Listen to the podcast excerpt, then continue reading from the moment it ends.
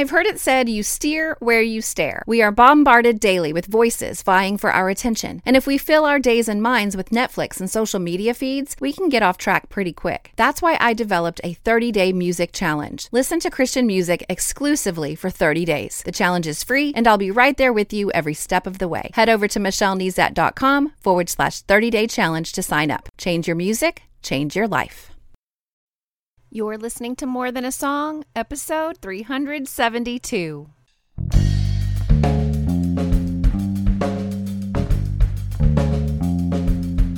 Hello, and welcome to this episode of More Than a Song. My name is Michelle Nezat, and this is the podcast dedicated to helping you discover the truth of Scripture hidden in today's popular Christian music.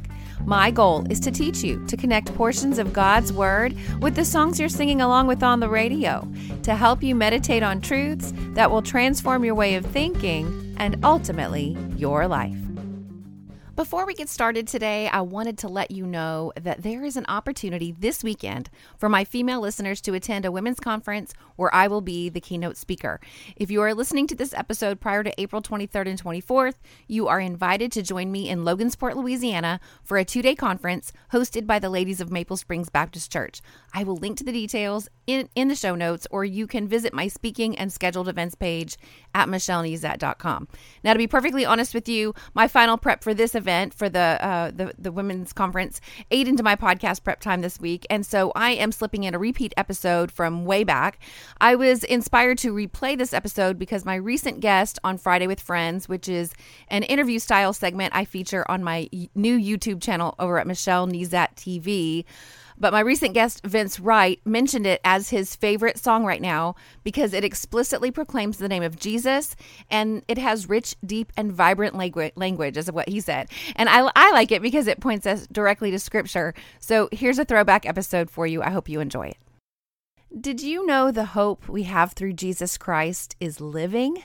Well, Phil Wickham's song Living Hope reminds us of that and inspired me to head over to 1 Peter, where we see that exact phrase. And it also inspired me to consider our living God that gives us that living hope through our living Savior. I can't wait to jump into scripture, but first, let's listen. Who could imagine so great a mercy? What heart could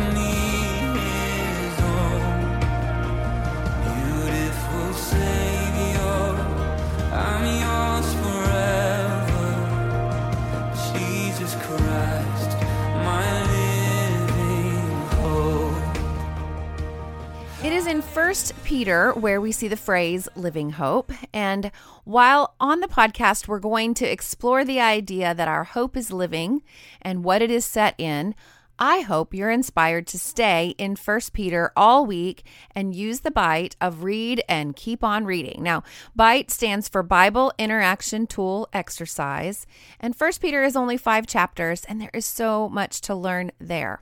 In fact, if you consult an introduction, which is another bite, by the way, you can get a pretty good idea of the historical setting of the book as well as the themes as you dive into it. And those introductions and the reason why I like to to ask you to do that is it helps give you a framework to get started as you dive in.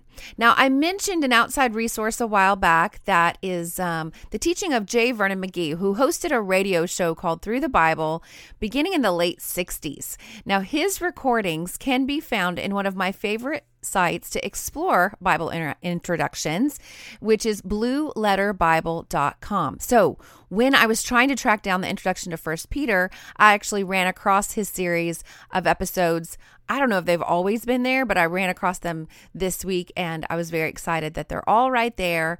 And I'll go ahead and link to them in the show notes of this episode. They may be helpful to you as you study this week. Now, you can always find the show notes at my website, michellenezat.com forward slash 238 is this week's uh, episode number, and that's where you'll find this week's show notes. So after you read through First Peter on your own and start interacting with it on your own, there, these might be great outside resources to consider um, the to explore, and that's another bite, by the way. But I ask you to explore it on your own, read it on your own before you have somebody else tell you what you're reading, right? So at least read through it a couple of times and start making some observations, start making some lists, start interacting with the word before you go and get those or re, uh, access those outside resources.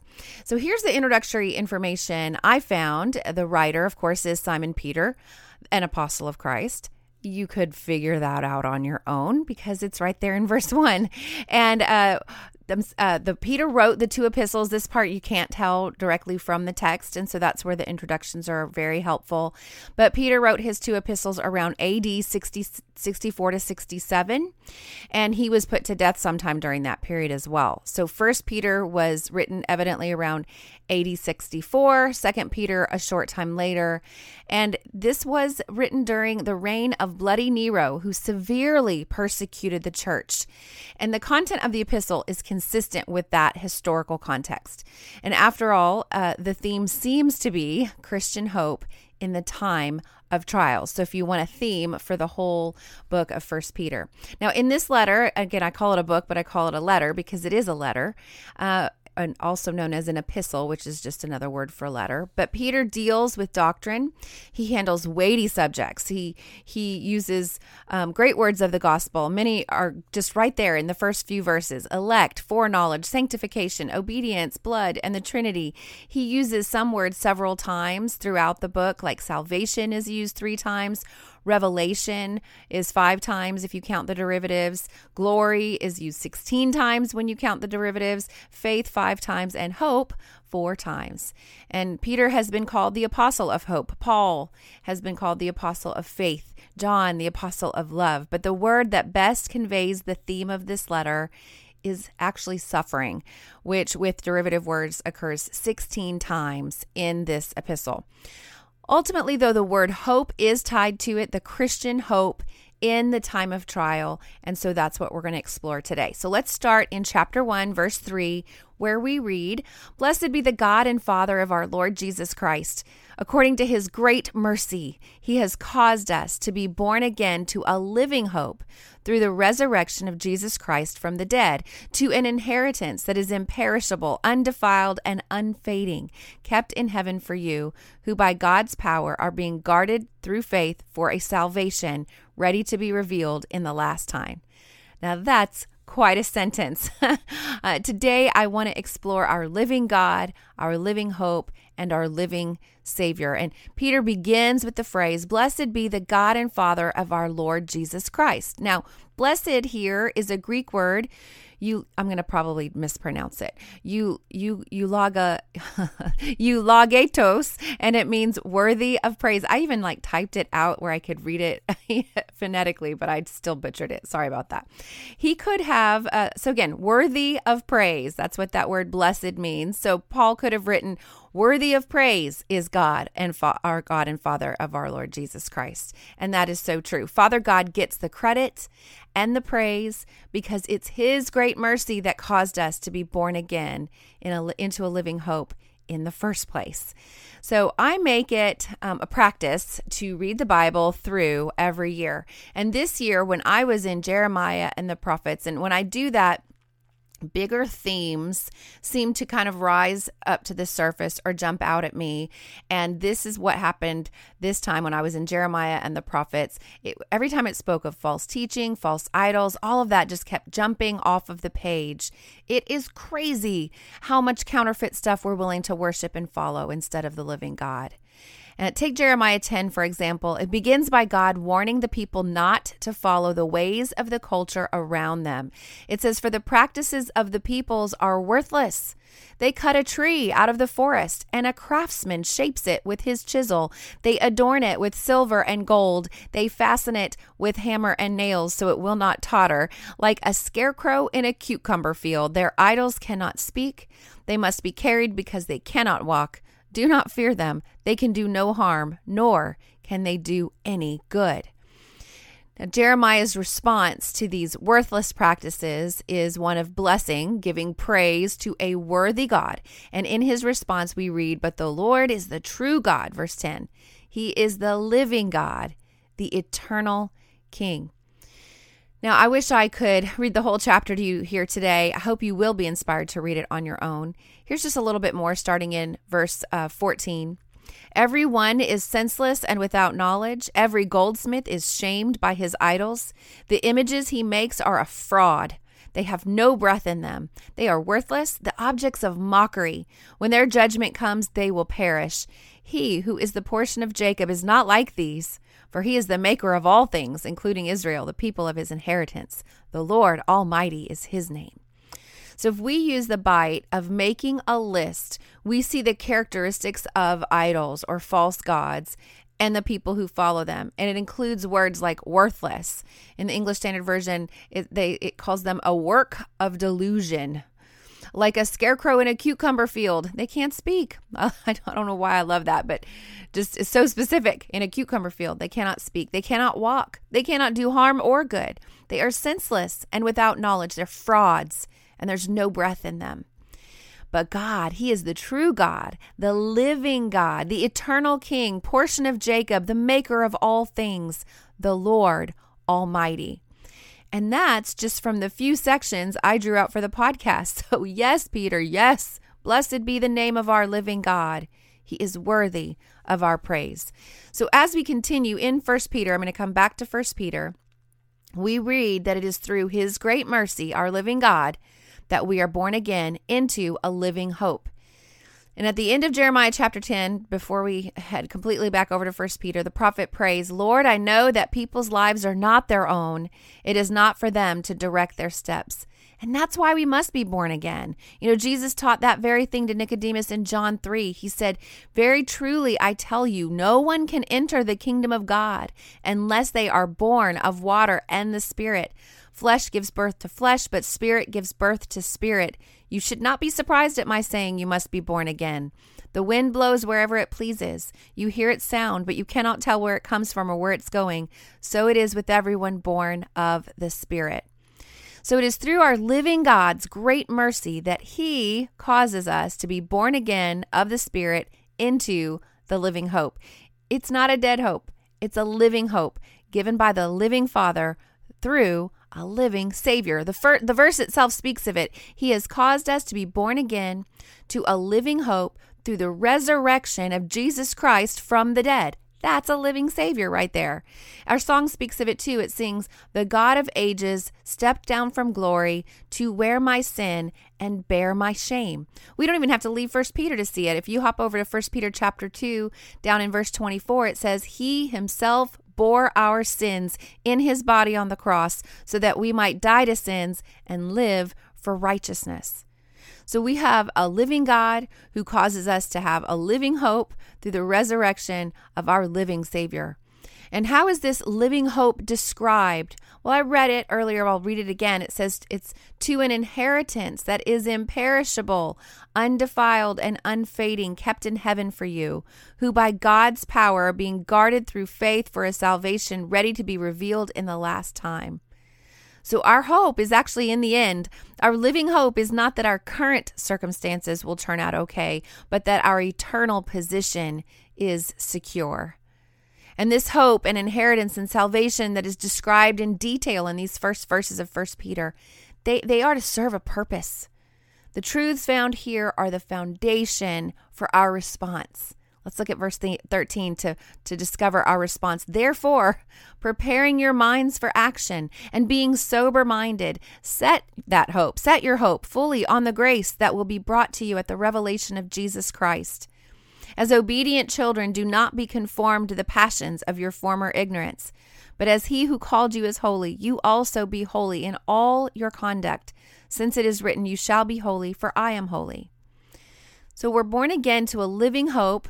Therefore, set that hope fully on the grace that we brought at the revelation of, of Christ. That setting of our hope fully on the grace will prepare our minds for action. It helps us be sober minded, or in other words, to have clear judgment. We will be free from illusion and delusion and the intoxicating influences of sin. And the original readers of First Peter, they really needed this reminder because of their intense suffering. Remember, I talked about the, the, the historical context during Bloody Nero. They were being persecuted and um, they were suffering greatly.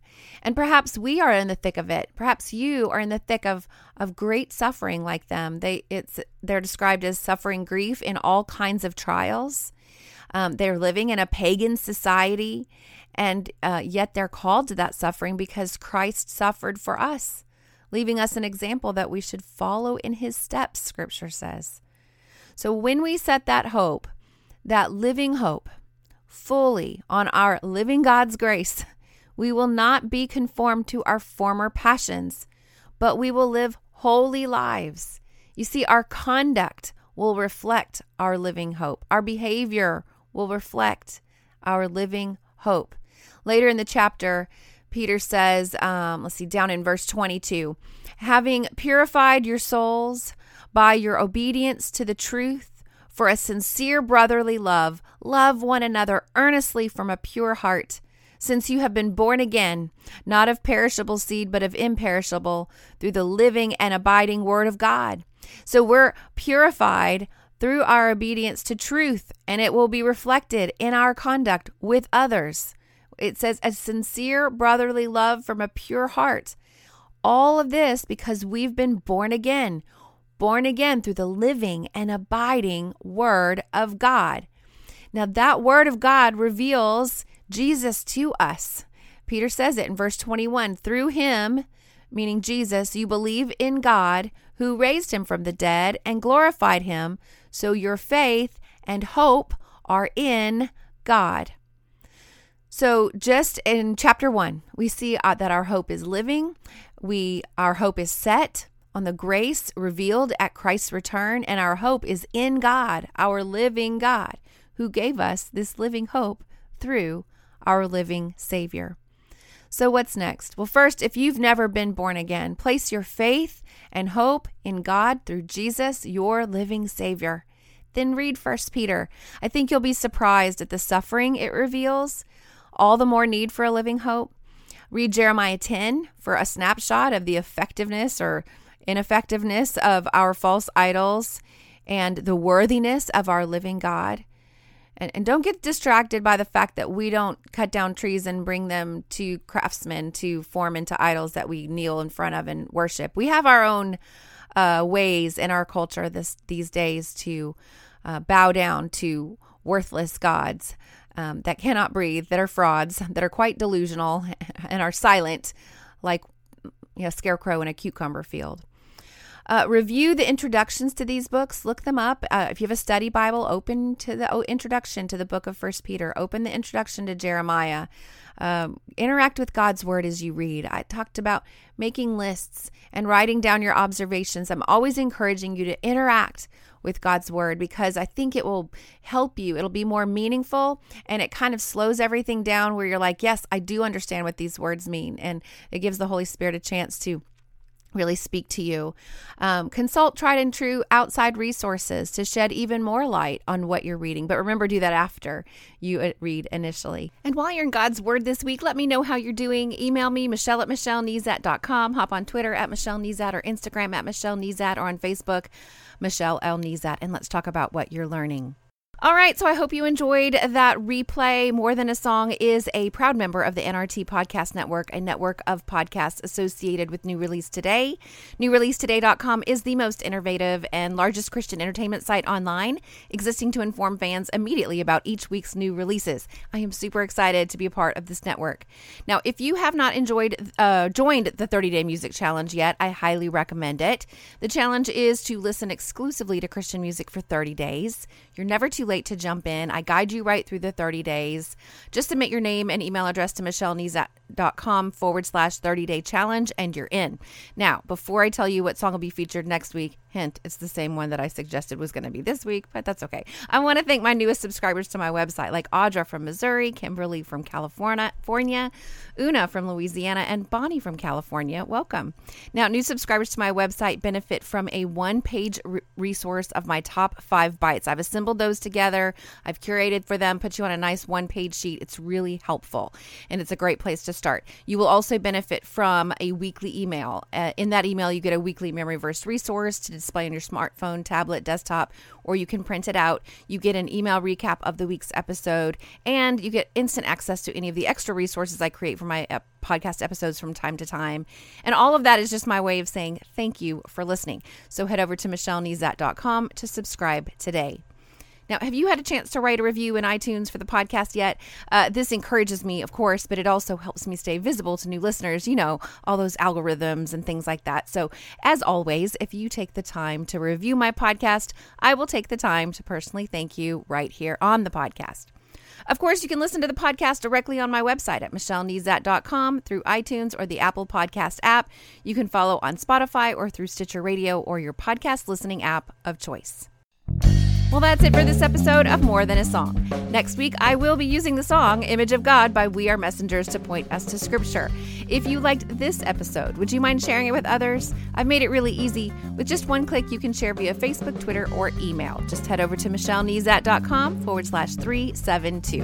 While you're there, I'd love to hear from you. Click on comment to join the conversation. Until next time, take time to meditate on God's Word and consider His ways.